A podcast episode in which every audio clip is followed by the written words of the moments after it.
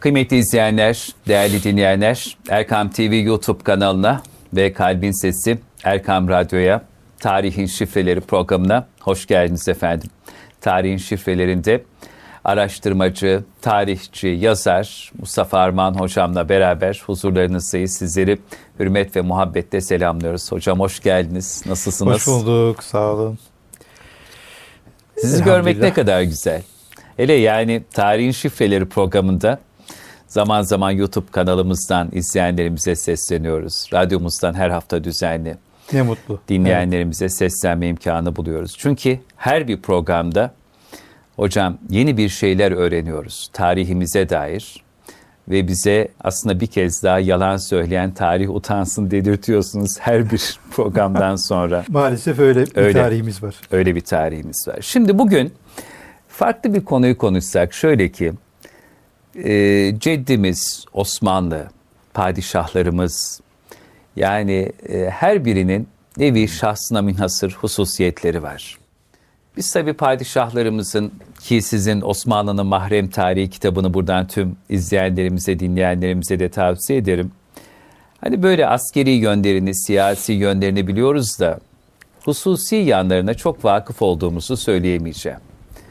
Mesela sizin Cennet Mekan 2. Abdülhamit Han'a dair kaleme aldığınız Abdülhamid'in Kurtlarla Dansı adlı 3 ciltlik bir eseriniz var ki en çok rağbet gören, en çok okunan kitaplarınızdan. Abdülhamit Han'ın o siyasi dehası, askeri dehası ve yaşadığı dönemde Osmanlı'yı 33 yıl boyunca nasıl o stratejik bir zekayla ayakta ve diri tuttuğu bütün tafsilatıyla anlatıyorsunuz. Çok orijinal, özel bilgiler ama biraz bugünkü programda Abdülhamit Han'ın hususi hayatı üzerine konuşsak efendim.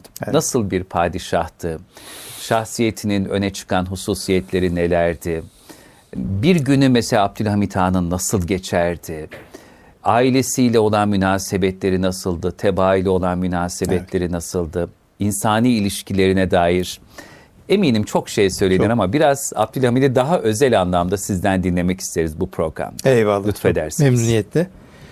Şimdi e, sonuçta padişah da olsa bu bir insan. İnsan tabii. İnsan olma tarafını unutmamak gerekiyor. Yani savaşlar kazanmış olabilir, çok parlak bir dönem olabilir, çok kötü bir dönem olabilir, siyasi hadiseler, şu bu yani bir sürü her insanın nasıl bizim meslek hayatımız içerisinde bir sürü gergitlerimiz, yükselişlerimiz, düşüşlerimiz oluyorsa e, onların da o siyasi bir mesleğidir. Yani bir bu aile kendisini bu yönetim mesleğine adamış ve bir aşireti, bir boyu cihan imparatorluğu yapmayı başarmış. Elbette bunu konuşmakla bitiremeyiz. Kesinlikle. Bitirmememiz de lazım. Dilimiz döndüğü kadar onu anlatacağız ama burada insan vasfını e, kaybetmeden e, tarihi anlatmak yani bu insanlar, bu başarıları kazananlar nasıl bir ocakta pişiyordu, nasıl yetişiyorlardı? O insanların herkes gittiğinde bir odaya kapandığında dört duvar arasında kaldığında ne yaptığını, nasıl bir insan olduğunu elbette onu da bilmemiz ve ondan da dersler almamız e, gerekiyor. Dışarıdaki başarı içerideki bu dört duvar arasındaki şahsiyetin bir yansıması oluyor. Taşması oluyor dışarıya. E, bilebildiğimiz kadar tabii ki çok mahrem hususiyetler e, bilinemez. Bunlar ayrı bir şeydir. Ama bilinebildiği kadarıyla, dışa yansıdığı kadarıyla bazı yönlerini e, bizim araştırıp ortaya koymamız tarihçiliğin vazifelerinden Tabii. bir tanesi. O dört duvar arasındaki kişiyi yahut işte ailesiyle, çok yakın çevresiyle olan münasebetleri açısından Osmanlı padişahlarına baktığımızda hani Osman Gazi'nin mirasını bulabiliriz. İşte geriye bıraktığı işte birkaç sürü koyun Hmm. dışında kendisinden bir, bir miras bırakmadığını işte e, şeye baktığımızda bazı padişahlara yani diyelim ki Sultan 3. Murat hem Arapça hem Farsça hem Türkçe divan kalemi almış. Bize kolay bir şey gibi geliyor. Otur bir Arapça şiir yaz, divanı bırak. Farsça bir şiir yaz. Bir de Arapçanın, Farsçanın bilindiği bir ortamda gülünç olma tehlikesi de var. Tabii. Divan şiir kitabı yazıyorsun. Bu padişahlığın yanı sıra yaptığı bir iş bu. Ee, öbür tarafta e, kendisini birinci Ahmet gibi, Sultan birinci Ahmet gibi o Nakşık Hmm. Efendimiz Aleyhisselatü Vesselam'ın ayağının bir izini alıp başına takıp e, onunla gezmek e, Ne ve, tacım e, gibi başımda taşısam her daim. Evet taç gibi taşıdığını e, bunu söylediğini biliyoruz. Şimdi bunlar her zaman e, kitaplarımıza geçmeyen bilgiler. Ben bunları topladım kaynaklardan ve Osmanlı'nın Mahrem Tarihi adlı bir kitapta neşrettim. İşte bugüne kadar da epeyce bir insan istifade etti. Orada Sultan Abdülhamit kısmına geldiğimizde Sultan Abdülhamid'in yani adam olacak çocuk Hmm. dediğimiz zaman mesela 11 yaşında saraya bir elçi İngiliz elçisi geliyor ve babası Sultan Abdülmecit onunla görüşüyor Ee, ve görüşürken içeriye giriyor babasına bir şey söyleyecek.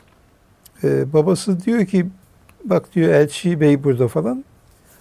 Ondan sonra mutat olarak mesela hani şey yapması hoş geldin falan demesi lazım. Şey yapması lazım. Orada mesela elini öpmüyor. Hmm. Şey yapıyor sadece tokalaşıyor 11 yaşında bir şey.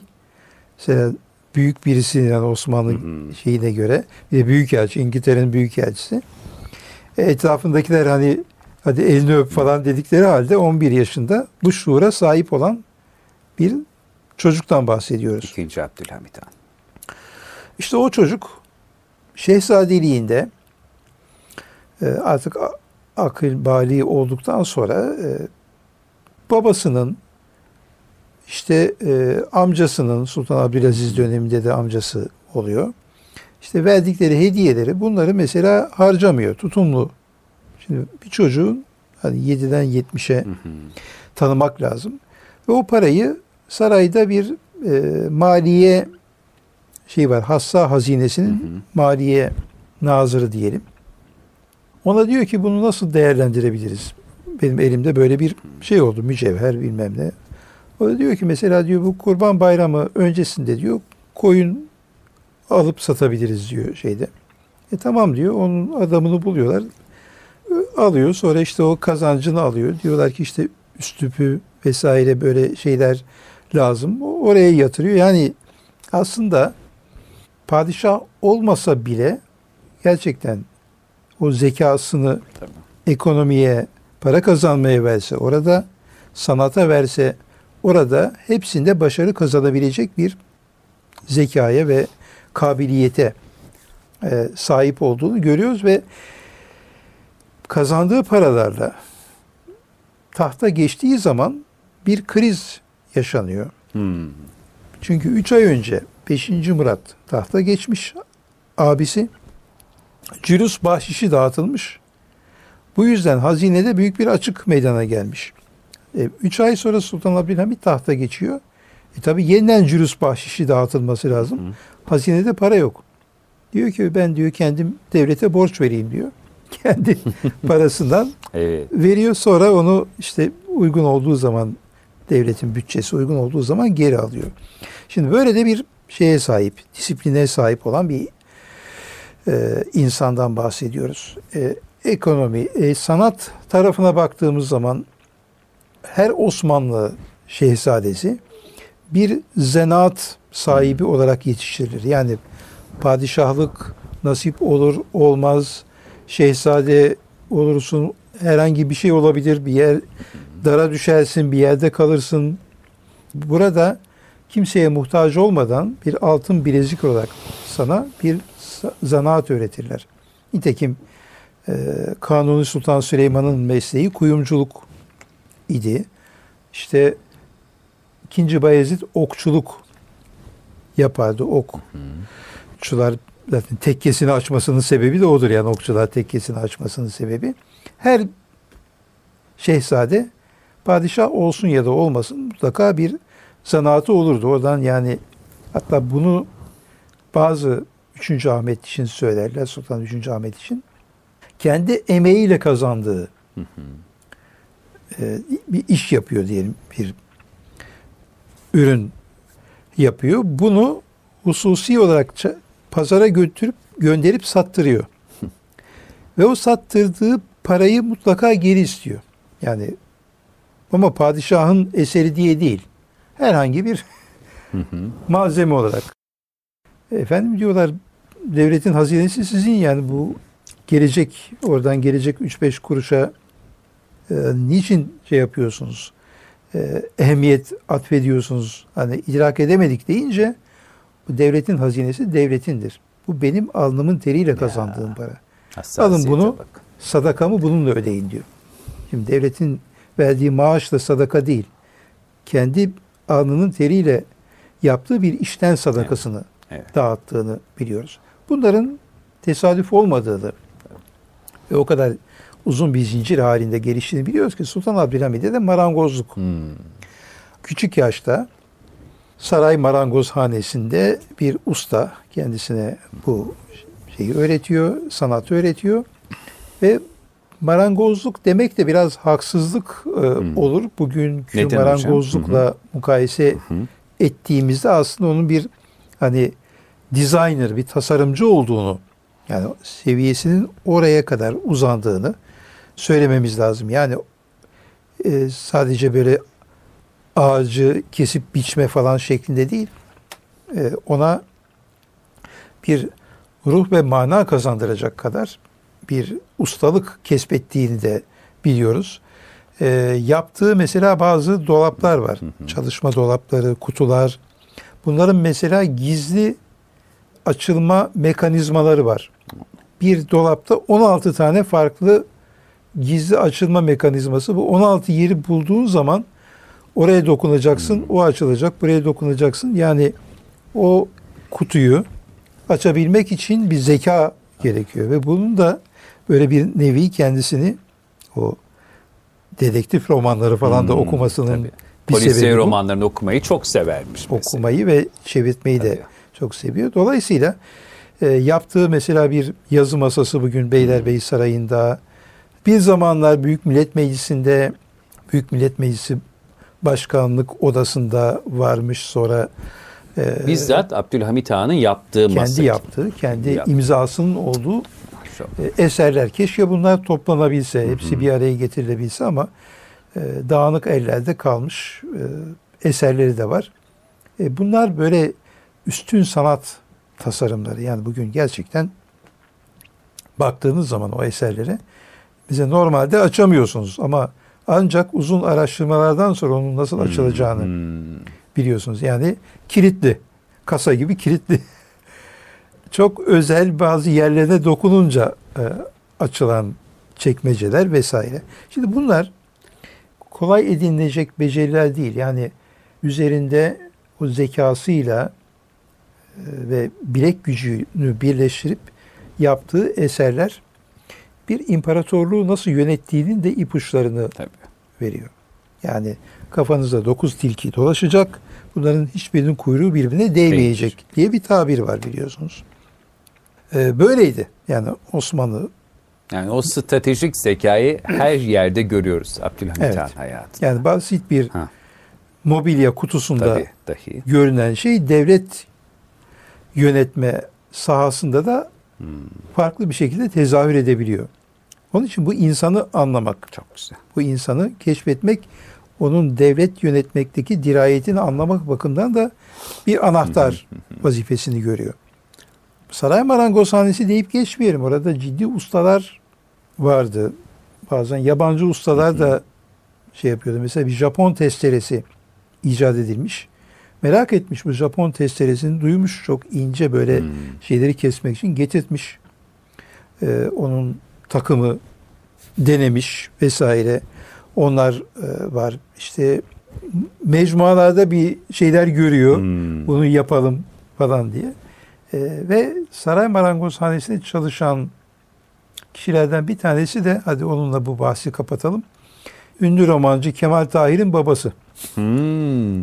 Saray marangoz sahnesinde çalışan kişilerden biri.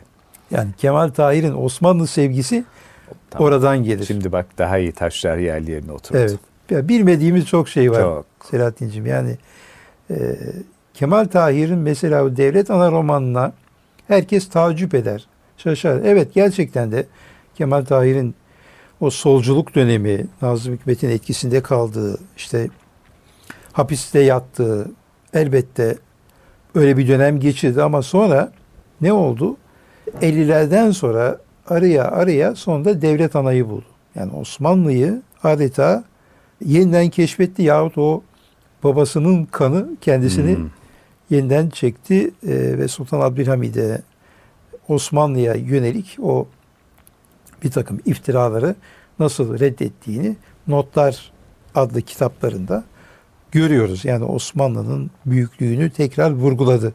Kolay değildir yani bir sol görüşlü birisinin Tabii, dönüşüm Tabii. yaşaması. Bu yüzden de zaten sol dışlamıştır Kemal Tahir. Yani bu sağcı bu adam Hı hı. demişti son romanları itibariyle. Sarayındaki katiplerden bir tanesini söyleyelim. Dördüncü mabeyindeki dördüncü katip Halit Ziya Uşaklıgil'di.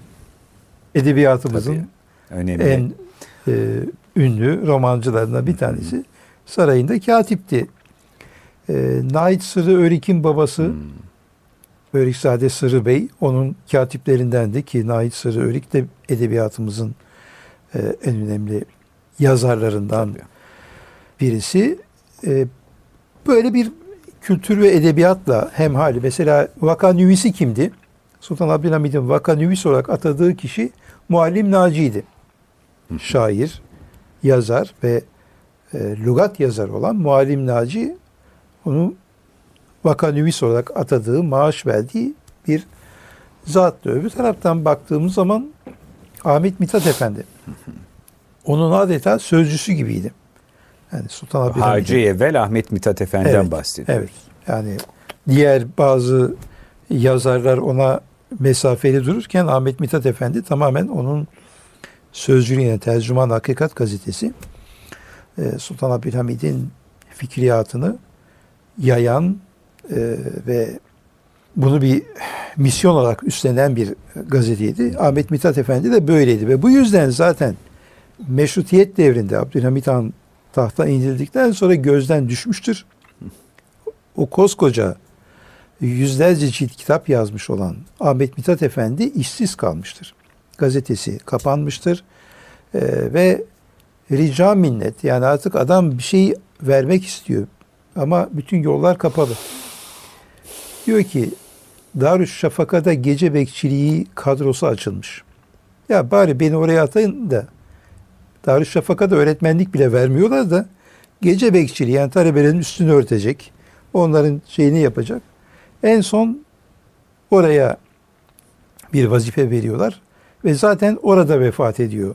Darüşşafaka'da gece bekçiliği sırasında vefat ediyor. Bakın Ahmet Mithat Efendi. Sultan Abdülhamid'i sevenlere bunlar yapıldı. Neler reva görüldü. Bu eziyetler yapıldı. Yani sadece kendisine değil, Tabii. onu Etrafı. vaktiyle desteklemiş olan Ahmet Mithat Efendi gibi kişilere hani ekmek bile vermeyecek bir ortam oluşturuldu.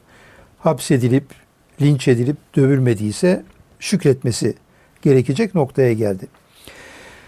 Şimdi neresinden başlasak bizi alıyor, götürüyor başka bir Mesela Ee, aklımda kutba. kalan bir notu söylemek isterim. Buyurun. Ee, saat tamirciliği konusunda e, yani çok çok mahir olduğunu Evet. aktarıyorsunuz. Çok iyi e, mesela bilinmeyen bir yönü de hattatlığı Evet, Abdülhamit Han'ın. evet. Biraz bu taraflardan da bahsedelim. Şimdi saat tamirciliğine hı. dair bir bilgi var. Çünkü e, saatleri açıp onun içinde bu Hmm. nasıl çalışıyor, zembereği bilmem neyi daha iyi nasıl bunu şey yapabiliriz, daha kalıcı hale getirebiliriz. Şimdi bunu merak etmek bir şeydir. Evet. Bir zeka işidir. Tabii. Bir saatin nasıl çalıştığını öğrenmek, bir devletin nasıl çalıştığını öğrenmenin de anahtarıdır. Yani bunlar e, herkes merak etmez mesela saatin nasıl çalıştığını. Yani bilgisayar ya da cep telefonumuzun nasıl çalıştığını merak ediyor muyuz? Etmiyoruz nasıl olsa. Ama bazı insanlar merak ediyor. İşte o merak edenler ne oluyor? İleride onun yazılımcısı oluyor, bilmem neyi oluyor. Şimdi bu merak duygusu kuvvetli bir insan. Yani padişahlığında merak ettiği şeyler ayrı ama insan olarak ya bu nasıl oluyor? Nasıl çalışıyor? Saat dediğimiz şey. Bunun e, üzerinde kafa yormuş ve Osmanlı padişahlarının saat merakı da apayrı bir Hmm. mevzu. Bugün Dolmabahçe Sarayı'nın içerisinde bir saat e, bölümü var Evet. bahçede. Ayrı bir yerde o saat bölümünü gezdiğin zaman o kadar değişik ve güzel saatler, sarayda saatçiler var, saatçi ustaları var. Onların yaptıkları eserleri orada toplu olarak görme imkanı bulabiliyorsunuz. Şimdi trimetrik bir zeka derler. Yani Sultan hocam. Abdülhamit için. Bu Salih Zeki'nin kullandığı bir tabir. E, trimetrik tabirini şöyle açıklayalım. Yani nizam verici bir zeka. Şimdi yıkıcı bir zeka da olabilir. Tabii. Yani bazı zekalardan yanlış kullanır zekasını. Bazı politikacılar gelmiştir geçmişte. Sadece e, yıkmakta kullanmıştır maharetini ama yıkmak ya da tenkit etmek ya da bir şeyi sadece lafını etmek değil. Onu ete kemiğe bürünür bir şekilde ortaya koyabilmek çok mühimdir. Lafını etmek değil. Şimdi Sultan Abdülhamid'in e, zekası nizam veren bir zeka. Yani bugün 21. yüzyıldayız. Eğitim sistemimiz ilkokul, ortaokul, lise, üniversite bu Sultan Abdülhamid'in eseridir. O bu Tabii. nizamı kurmuştur. Ondan önce medreseler vardı. Tamam o kendi içinde devam. Ona dokunmadı. Onun akışı kendi içinde devam etti. Ama asri okullar, mo- modern okullar şeyinde Sibyan mektepleri vardı fakat bunlar iptidai mektebi yani ilkokul değildi. Onlar mahalle mektebi şeklinde devam ediyordu. Ee, Tanzimatçılar tuttu şeyler açtılar. Rüştiyeler açtılar. Evet. Bol bol rüştiye, 200 kadar rüştiye açıldı. Yani orta okul diyebileceğimiz bir seviyede. İlkokul yok. Ortaokul var. Lise birkaç tane var. Sonra kalktılar üniversite açtılar. Yani Sultan Abdülaziz devrinde üniversite açıldı. Bir sene sonra kapandı. Bir daha açtılar. Yine kapandı. Yani iki ya da üç kere teşebbüs ettiler kapandı. Niye kapandı? Şimdi Sultan Abdülhamit bunun üzerine düşündü. Yani bu üniversite açılıyor kapanıyor. Üniversite açılıyor kapanıyor. E nasıl bir Hmm. şey yapacak? Aşağıdan çark kurulmadıkça ilkokul, ortaokul, Temelsiz. Tabii. e, üniversite talebe bulamıyor ki. Talebe bulsa hoca bulamıyor. E, Evet. Gelen yok, giden yok. Kapanıyor bunlar. Bir nizam kur. O zaman ne yaptı? İlkokulları açmaya yönlendirdi. Her bütün kaynakları vergi koydu. Bilmem ne yaptı. İlkokullar çoğaldı. Rüştiyeler zaten yeterince vardı. Onları da artırdı. Ondan sonra ne yaptı? İdadileri yani liseleri çoğalttı. E şimdi ilkokul bu çark kuruldu. Ondan sonra 1901 yılında dedi ki tahta geçişimin işte e, 25. yıl dönümü İstanbul Darülfünun'u Hmm. açalım. Açıldı bakın hala çalışıyor. Hala çalışıyor. Yani bir arada 33 TL form yaptılar ama o çark kuruldu. İkinci bir husus bunu da burada noktalayalım. Daha önce yani tanzimatla başlayan bu yalap şap hemen modern okullar açalım anlayışının bir sonucu olarak okulla bina kavramı ayniyet kazanmamıştı. Yani okul açmak, yani mesela Maliye Bakanlığı'nın iki odasını ayırın, Mülkiye Mektebi'ni orada açıyoruz. Şimdi ayrı bir bina yok. Orada ortaokul seviyesinde Mülkiye Mektebi açılıyor, iki tane oda. Bunlar orada sığıntı gibi. Birçok okul aslında böyledir. Yani Tanzimat döneminde böyle binasıyla beraber okul çok sayılıdır. Ama Sultan Abdülhamit hangi kavramı getirdi? Okulla binasını zihnimizde özdeş, aynı yet kesbedecek bir hale getirdi. Yani bir okul binasıyla beraber var. Bugün değil mi? Yani bir yapıyı, Tabii. fonksiyonu binasıyla beraber düşünüyoruz.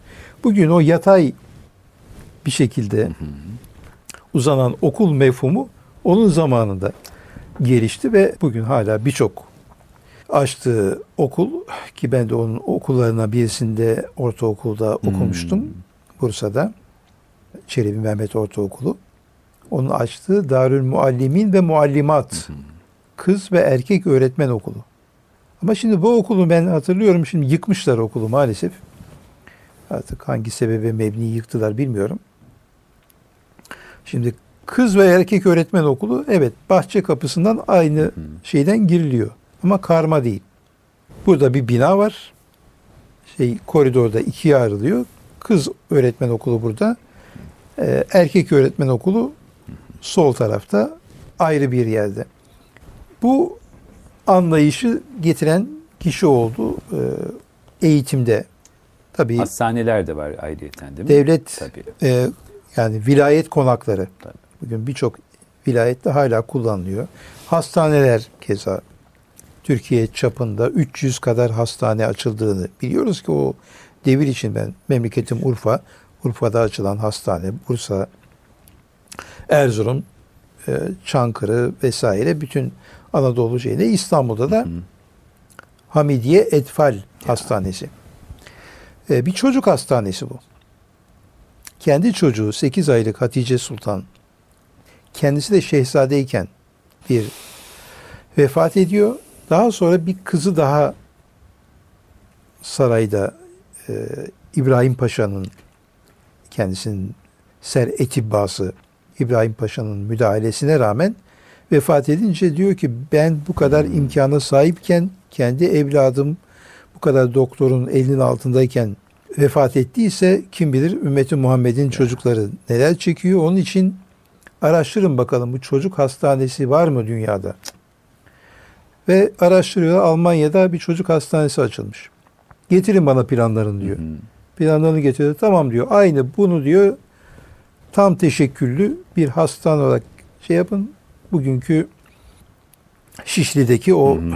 mekanı istimlak ettiriyor ve oraya bu hastaneyi yaptırıyor. Etfal Hastanesi öyle mi hocam? Ee, evet, Etfal Hastanesi. Şimdi Hamidiye Etfal Evet. oldu tekrar. Bir ara Sultan Abdülhamid'in isimlerini kazımak istedikleri için onu. Şişli yapmışlardı. Niçin Şi- Hamidiye Etfal yaptı? Buranın parasını kendisi ödedi. Kendi hazineye hassasından yani devlet hazinesinden değil, padişahlık hazinesinden buranın şeyini ödedi. Çünkü kendi çocuğunun bir derdi üzerine bunu ümmete e, hediye etmek istedi. Ve tam teşekküllü, tamamen çocuklara hasredilmiş bir hastane olarak bu hastane hizmete 1889 olması lazım. Girdi. Şimdi bunun maalesef bugün bu binalarını koruyamadık. 1970'li yıllarda dar geliyor filan diye yıktılar. İşte betonarme Evet. hastane binası yaptılar. Yıkılmayan sadece ortasında bir kule kaldı. Kule tabir ediliyor. Fakat bu e, resimlerini açıp baktığımız zaman altındaki yapının bir mescit olduğunu fark ediyorsunuz. Allah Allah. Üstündeki kule diye gördüğünüz çok minareye benzemiyor çünkü ama gerçekte bir minare. Fakat enteresan olan birkaç hususiyeti var bunun. Yani onun kafasındaki o trimetrik zeka dediğim yani düzenleyici, nizam verici zekanın ne olduğunu bu eserden anlayabilirsiniz. Sadece, Sadece, buna, buna, bakın. bakmak bile kafi tabii. Kafi. Şimdi mescit ama çocuk mescidi. Şimdi mesela müstakil bir çocuk mescidi bir yerde gördünüz mü dışarıda? Yok, hani belki bazı yayın evlerinde şurada burada birkaç tane örneğini gördüm. Hani ufak bir oda şeklinde ama burada çocuklara mahsus bir mescit. Çocuklar nasıl mutlu olur? O acılar içinde ayağı kesilmiş hasta çocuklar namaz kılmaya geldiğinde nasıl memnun olurlar? Bunun şey yapılmış ve tefrişatı öyle bir yapılmış ki bir yuva gibi. Allah Allah. Perdeler, onların hoşlanacağı renkler, böyle rengarenk. Hani içinde yuvarlaması geliyor insanın. O eski resimlere bakınca şu an tabii o özelliği kalmamış ve tefri, tefrişatı değişmiş. İç döşemesi gerçekten yani örnek alınacak bir şeydi. Tamam bunu anladık. Bu mescit. Peki üzerindeki o kule gibi gördüğümüz yapı ne? görüyoruz ki iki tarafında şerefe var. Altı mescit, üstü minare. Fakat bunun üzerinde saat var. Ezani ve vasati saati gösteren saatler var. Saat nedir? Dünya, Evet. zaman kavramı. Ezan, mescit, din, ahiret. Bakın dünya ve ahiret dengesi aynı şey üzerinde. Ve en üstte de şöyle bir tepelik kısım var. Orada da vaktiyle eski fotoğraflarda görülüyor. Meteorolojik aletler. Yani rüzgar ölçer, bilmem basınç ölçer, te- termometre vesaire. Bun- bunların bulunduğu bir üst kısım var. Şimdi buna bakınca şunu anlıyoruz. Yani Sultan Abdülhamid'in o e, muasırlaşma projesi yani modernleşme tabiri bazen yanlış anlaşılabiliyor. Muasırlaşma yani e, muasır dünyaya adapte olma çabası burada görülüyor. Din esas temelde din var. Ama dünyayı ihmal etmeyen bir din. Zaman, dünya ve ilim, meteoroloji aletler. Yani ilim, fen ve din e, beraber. Mehmet Akif'in e, şiirinde geçtiği gibi işte Allah'a dayan, Saye sarıl. mescit, saye sarıl, zaman çalış, hikmete ram ol, ilme tabi ol, yol varsa budur bilmiyorum başka çıkar yol. Aslında Mehmet Akif'in bu mısra tam da sanki burada bir e, heykel tabii. ve abide şeklinde ortaya konulmuş. Fotoğraf dediğiniz de aklıma geldi. 30 bin fotoğraftan müteşekkil çok zengin bir fotoğraf albümü. Ki o fotoğraflarla da değil mi dünya siyasetini hocam Evet. yakından takip ediyor. Dünyadan da topluyor fotoğraf, Topluyor, tabii. kartpostallar ve Hmm. e, dünya şehirleri vesaire bunları da ama bir de kendisi o zaman tabii herkesin böyle bizim gibi şıkır şıkır fotoğraf çekme şeyi yok. Fotoğrafçı çok nadir. Ya büyük fotoğrafçılar bunlar. Sebah, Hmm. e, e, Jo- Joaliye, ondan sonra işte bilmem o dönemin Kargapolo vesaire büyük fotoğrafçıları bunlara tahsisatlarını verip gidin Kudüs'ü çekin, gidin işte bilmem e, Bursa'yı çekin, gidin İstanbul'un şu, şunları çekin, okulları çekin E, ve okulların açılış törenlerini, hapishaneleri, hastaneleri, köprü açılışlarını, Hicaz Demiryolu yapımı sırasındaki her Hmm. aşamayı, her viyadüğü, e, akvadük suyun üstünden geçen yahut bugünkü viyadük dediğimiz yerlerde yapılan çalışmaları adım adım fotoğraflatıyor. Yani bugün o fotoğraflar 19. yüzyıl sonu e, 20. yüzyılın başı Osmanlı dünyasını tanımak için inanılmaz zengin ve benzersiz bir materyal bizim için. Cilt cilt yayınlıyoruz. Bitiremiyoruz. Ben onun Bursa cildini Hmm. İrsika'da yayınladım. İrsika yayınları arasında çıktı. Ee, büyük büyük böyle fotoğraf. Ne kadar büyütebilirseniz büyüyor. Yani Hı hı hı. poster yapın, duvar asın o kadar büyük yapılabilecek kalitede çekimler bunlar. Hani bozulma yok. Ve kalan tabii 30 bin daha fazlaymış. Onlar bir kısmı iyi muhafaza edilememiş ama e, bugün nereyi e, aramak isteseniz bununla ilgili e, bir kelime yazmanız yeterli. İstanbul Üniversitesi rektörü Mahmut Akbey sağ olsun onları dijitale aktardı. Çok güzel. İstanbul Üniversitesi'nin sitesinden girip bunları hem arayabiliyor hem indirebiliyorsunuz. Muazzam bir arşiv oldu. Ve o kadar da güzel böyle çerçeveler Hmm. içerisinde e, tatlı böyle bir romantik e, malzeme ama fotoğrafçılığı desteklemesi, Ha. o teşvik etmesi çok mühim. Hocam sözünüzü bağlı Bitmeyecek diyorsun. E, Estağfurullah. Pek tabii ki bitmeyecek. Kaç program yapsak az kalır. Ama süremiz e, azaldı.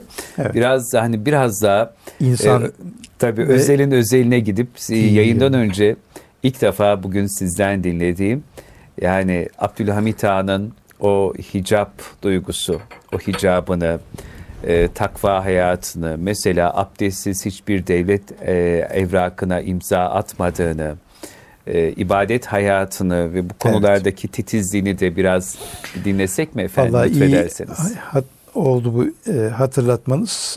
Şimdi Sultan Abdülhamid'in e, görünmeyen taraflarından bir tanesi de bu dini hususiyetleri ve Evet. takvası. Bunu bize kim anlatıyor? Kim anlatabilir? Tabii ki kızı Tabii. Ayşe Sultan, Şadiye Sultan iki kızı hatırat yazdılar. Ve onun hususiyetine girebilecek kadar yakın olan doktorları. Bunlardan bir tanesi Atıf Hüseyin e, Efendi. Onun hatıratı yayınlandı. Bir tane de ben yeni buldum. Bunu da inşallah seyircilerimiz dua İnşallah. etsin. Tez zamanda toparlayalım. İnşallah. İbrahim Paşa, Hamidiye Etfar Hastanesi'nin kurdurma emrini verdiği ve onu kuran, onun başhekimi olan İbrahim Paşa'nın hatıraları. Şimdi bunlardan yola çıkarak birkaç anekdot e, Lütfen. aktaralım. İbrahim Paşa'nın hicap duygusuyla ilgili anlattığı yeni bulduğumuz bu bilgiye göre doktorlara karşı zaten harem kadınlarını doktorların görmesi diye bir şey söz konusu değil. Ancak bir örtü yayıyorlar. Çarşaf gibi bir örtü. Onun üzerinden hani bir yerini muayene etmesi gerekiyor. Yani yüzüne karşı böyle bakmak falan filan yok. Bunu Sultan Abdülhamit Beylerbeyi Sarayı'nda sü- sürgündeyken yani hapisteyken bile yaptırmamış. Yani girmişler demişler ki "Ya böyle olma böyle yapıyorsanız yapın demiş Evet. çarşafı gerdirmiş. Onun üzerinden işte neresine bakacaklarsa o şekilde e, muayene ettirmiş. Kendisine gelince de kendisinin mesela mide rahatsızlıkları var sık sık. Asiditesi yüksek e, oluyor. Şikayet ediyor. Yanma falan oluyor. Ya diyor biz padişahın mesela üstünüzü çıkarsanız falan dediğimizde utanırdı diyor. Hicap duyardı bundan. Ve şurasını sadece açsam olmaz mı diye sadece Mide midesinin kısmı, olduğu evet. kısmı açar. Bir günde diyor kızdı ya her seferinde de mideme bakmak zorunda mısınız diye bize diyor azarladı diyor böyle bir şey yaptı. Yani o kadarını bile göstermekten Hayal ediyor. haya eden bir e, insan ve e, yine Ömer Paşa diye sarayda biraz kıdemli bir doktor var. Her gün soğuk suya girme adeti var Sultan Abdülhamid'in vücudunu dinç tutmak için. Sarayın bahçesinde bir havuz Yıldız Sarayı'na. Yıldız Sarayı'nın bahçesine yaptırıyor. Fakat bu havuz o kadar büyük ki havuzun ortasında böyle kayıkla gidiliyor ortaya. Ee, diyor ki şu havuzun ortasında padişahın girdiği yere bakın diyor. Ne kadar mesafe var. Yani kenarda duran bir insanın onu ancak hayal meyal görebileceği bir uzaklıkta özellikle girip çıkıyor. Yani orada bile bu hicap duygusuna e, nasıl riayet ediyor bunu görebilirsiniz diye İbrahim Paşa'ya böyle söylediği kayıtlı. Ee, ve şunu da soyunma ve giyinme sırasında padişahlar isterlerse bir yardımcı çağırarak kendinin giyinmesine, banyodan çıkarken taranmasına vesaire e, yardım ettirebilirler. Bir sürü hizmetçileri var. Ama Sultan Abdülhamit hayatında hiç böyle bir şey yaptırmamış. Bütün işini kendisi görmüş, kendisi giyinmiş, işte taranmış, her neyse kurulanmış. Bu ve kimsenin karşısında çıplak yani çıplak derken tabii ki o onlara göre çıplak. Evet. yani bugünkü çıplaklık anlayışıyla alakası yok. Yani ne bileyim e, uzun iç çamaşırıyla bile kimsenin karşısına çıkmamış bir insandan bahsediyoruz. Hatta vefat anıyla ilgili ilginç bir anekdot o da anlattınız. e, çok enteresan. Vefatından önce şu düğmesini açtırmak istiyorlar. Gömleğin ben en üst Çok düğmesi. sıkıldınız, çok bunaldınız. Bari şu birkaç düğmeyi açalım. Hayır olmaz diyor. Ceketinizi çıkaralım. Ceketin de ve ceketi de böyle düğmeli. Yani şunu çözdürmüyor, düğmeyi açtırmıyor. Bunu Ayşe Sultan'ın hatıralarında okuyabiliyoruz. Ve o yani devlet ırzı dedikleri bir kavram var Osmanlı'da. Onun mesela tahttan ineli 9 yıl olmuş. Hani tahttan indikten sonra en uzun süre yaşayan padişah da yine Abdülhamit. kendisi. kendisini sanki o padişahmış gibi yaşamaya ve etrafına bu şekilde göstermeye devam ediyor. İşte sıcak suya soğuk algınlığında bir gün şehzadeliğinde daha sıcak suya ayağınızı uzun süre koymanızı tavsiye ederim diyor doktor. Banyoya girecek ayağını sıcak suya tuz- tuzlu sıcak suya koyacak. Peki diyor bu uzun süre nasıl olacak diyor. Nasıl kim değiştirecek suyu Hmm. şey yapacak. Oradan anlıyoruz ki o soyunuk haliyle tabii ki onların Hı hı.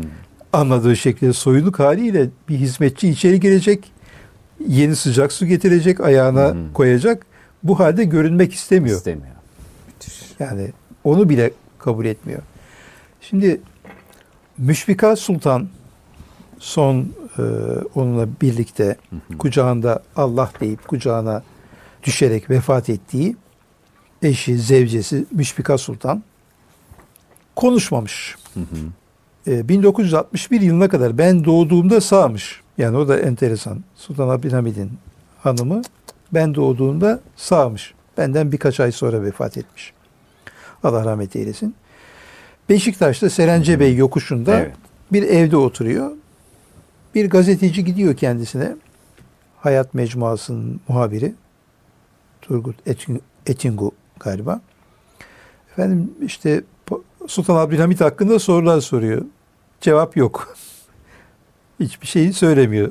Ağzı mühürlü çünkü saray kadınları dışarıda ağzı Mühürlüdür. mühürlüdür. Konuşmazlar. Şöyle oldu, böyle oldu. Ben şunu gördüm. Katiyen bu yoktur yani. Onun için zaten haremle ilgili anlatılanların yüzde doksanı palavradır. Palavra. Yani onlar bilir konuşmazlar. Sadece hanımlar değil. Oradaki diğer cariyeler şunlar bunlar da. Ancak şunu söyleyebilirim diyor. Bize iki şey tavsiye ederdi. Az yiyin ve namazınızı bırakmayın. Sarayda az yiyin, namazınızı bırakmayın. Ben de buna riayet ettim. Şimdi yediğim şeyler şunlardır. E, eskiden de az yerdim, şimdi de az yerim. Elhamdülillah namazımı da bırakmamaya gayret ediyorum. Onun tavsiyesi üzerine. Kızı sürgünden geliyor. Ayşe Sultan sürgüne gitmişti. 1952'de Menderes kanun çıkarttı. Kadınların dönmesine izin verdi. Gel gelmiş. Ondan sonra işte sarılmışlar. yine. O sırada ikindi ezan okunmuş. Ya 30 yıldır görmüyorlar birbirlerini. Müşfika kadın efendi demiş ki bana müsaade. Diyeyim efendim daha kızınız geldi. Hani şey yapmanız olsun o bekler ama namaz beklemez. Hemen Oh, oh, çıkmış. hassasiyete bakın. Yani bakın bunlar hepsi şahitlerin anlattığı bilgilerdir. Müthiş. Ve diyor bir kişi aile dostu olan birisi Tanju Mustafa Tanju diye birisi vardı. Hmm. O zaman yazardı. Ee, annemle birlikte giderdik evlerine ama bir sefer şöyle bir şey anlattı diyor. Hani o şey yapmazdı. Sultan Abdülhamit hakkında az önceki bilgiyi teyit eden bir bilgi, yan bilgi bu. Ee, padişahlar kendi odalarında yalnız yatarlar. Hı hı. Yani bir Hmm. zevcesinin yanına gideceği zaman onun dairesine gider ama onunla beraber sabahlamazlardı. Gelirler kendi odalarında banyolarını yaparlar ve yatarlar. Ee, Bütün yalnız Osmanlı kalkarlar. padişahlarında böyle midir Evet, hocam? bütün padişahlar böyledir. Aa. Yani kimseyle beraber kalkmazlar sabah.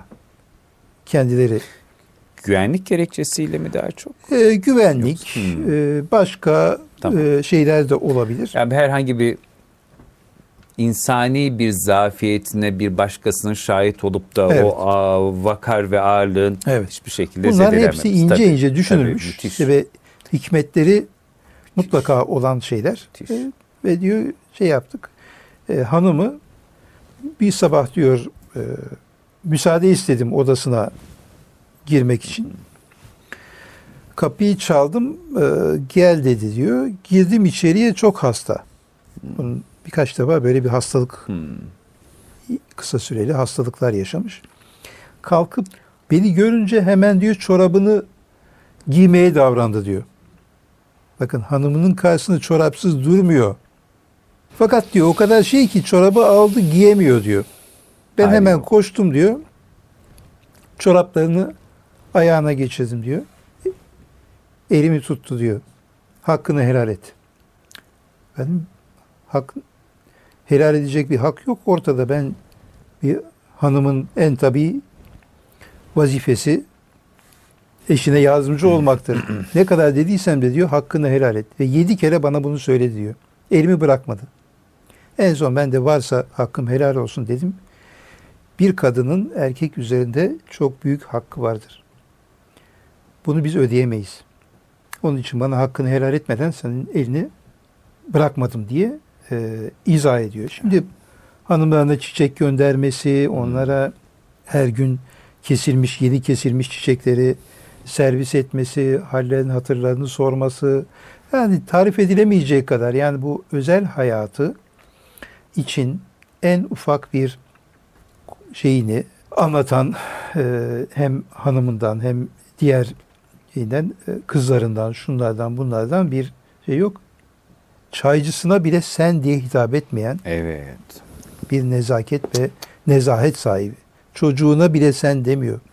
Herkese siz diye hitap ediyor. O Müthiş. şeyi. Ben bunu gerçekten o e, hani padişah nasıl konuşurduyu ve bu konuşmasındaki tesiri Şehzade Ertuğrul Osman Efendi'nin yanında müşahede ettim. Gitmiştik bir pasta götürmüştük. İşte eşi pastayı dilimledi, getirdi. Orada da bir kameraman var. Daha önce birisi e, çekim yapmak için gelmiş. Kameraman kablolarla bilmem nelerle falan uğraşıyor. Tuttu kameramana da ikram etti bir dilim pasta. Şimdi kameraman nerede olduğunun farkında değil. Yani herhangi bir işte gibi yok yok sağ ol sağ ol dedi. İşine devam ediyor. Şimdi o 90 yaşında Ertuğrul Osman Efendi aynen şunu söyledi.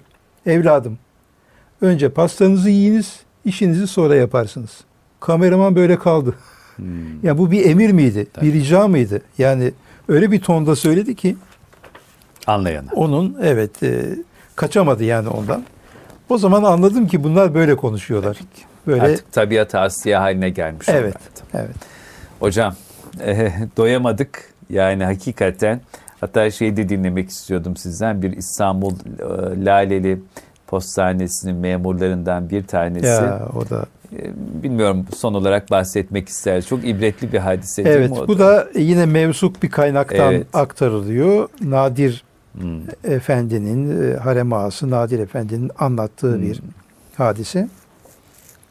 E, bir kış günü bir postacının hanımının hamileyken doğurmak üzere olduğunu fakat postacının da e, hanımına ulaşamadığını yani ona şeyden kar vesaireden dolayı ulaşamadığını öğrenince hemen kendi adamlarına haber verip hanımını e, doktora götürüp onun doğumunu gerçekleştirip kendisine tabi de hediye de Tabii. e, göndermek suretiyle gönlünü hoş ettiğini yani bunlara mesela duyarsız kalmıyor canım ne olacak işte çaresine başının çaresine bakar değil yani onu dert ediniyor ve bunun da hesabını soruyor ne Sonuna oldu kadar takip, takip, ediyor. mi Tabii tabii. şöyle tabii. e, bununla ilgili tabii. e, etrafını sıkıştırıyor Tabii. yani bir Hatta e, o Mabeyin katibi e, huzura geldiğinde Sultan Abdülhamit Han neticeyi sorduğunda olduğu gibi anlattım diyor. Sultanım doğum bir hayli müşkül oldu ancak mütehassıs doktorların gayretleriyle hasta kurtuldu elhamdülillah.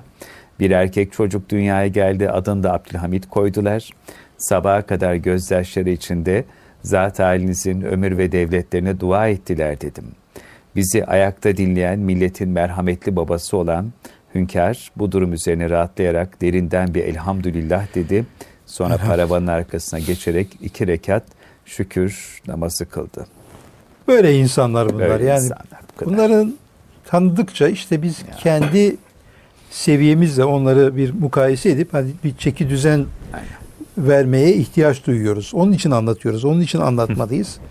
Ee, Allah bunlardan razı olsun. Bize böyle bir tarih, böyle bir hatıra Ya. kümesi bıraktılar. E, bizim de onlara yapabileceğimiz en büyük iyilik birer Fatiha göndermek olacak. İnşallah programımızın nihayetinde bütün izleyenlerimiz ve dinleyicilerimizle birlikte Fatihalarımızı gönderelim.